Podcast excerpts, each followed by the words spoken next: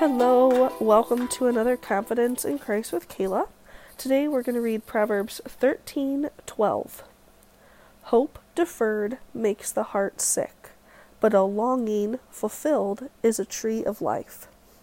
So I went kind of back to my school days. I loved like breaking down sentences and trying to understand different parts of it, and that's one thing I really like to do in scripture as well.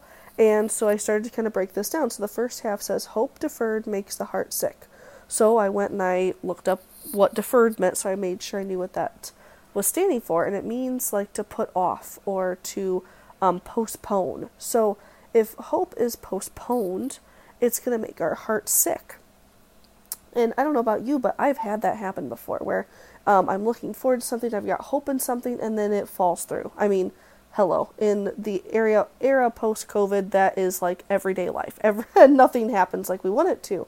But I love that it says next, but a longing fulfilled is a tree of life.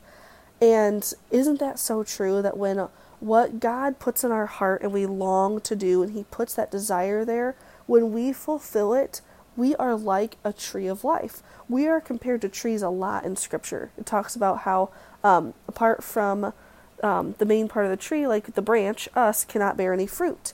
And um, here we are kind of compared to like a tree of life because once we have fulfilled what God has put inside of us, like so much good comes from that. We're going to praise Him, His kingdom's going to be known.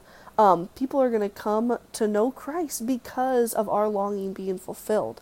So, even if your hope is deferred at the moment and your heart is sick because something has come up and things can't happen like we expected them to, and we just have kind of lost hope, don't lose that hope because a day is coming when that longing that God has put in your heart is going to be fulfilled and you are going to bloom like the most beautiful tree of life ever.